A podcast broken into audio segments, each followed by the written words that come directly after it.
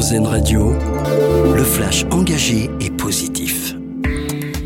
Bonjour, bonjour à tous. Ça y est, depuis 11h25 ce matin précisément, toutes les femmes en France travaillent gratuitement. Cette date symbolique et vise à alerter sur les inégalités de salaire. Cette année, les femmes gagnent en moyenne 15,4% de moins que leurs collègues masculins d'après la revue féministe Les Glorieuses. Petite consolation tout de même, même si on voudrait le voir disparaître le plus vite possible, eh bien le phénomène recule. L'an dernier, Les Glorieuses avaient estimé que les femmes travaillaient gratuitement à partir du 4 novembre.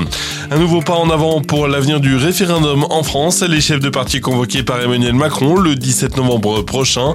Une nouvelle réunion pour évoquer le référendum, donc sur lequel aucun consensus n'avait été trouvé cet été.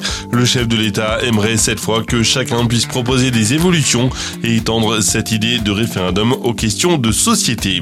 C'est un soulagement pour des milliers de Français, comme ils le réclamaient depuis des années, la déconjugalisation de l'allocation aux adultes handicapés entre en vigueur aujourd'hui. Les règles de calcul ne tiennent plus compte des ressources du conjoint.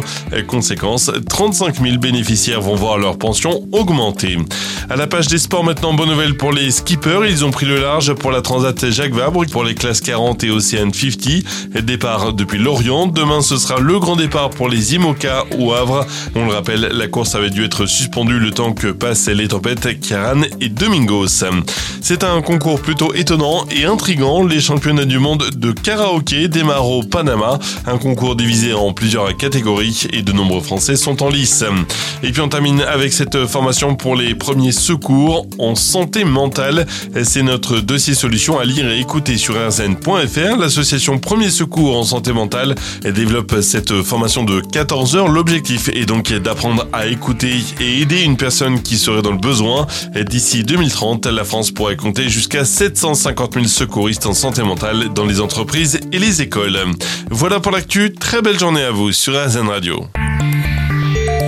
L'info engagée et positive, une exclusivité RZN Radio.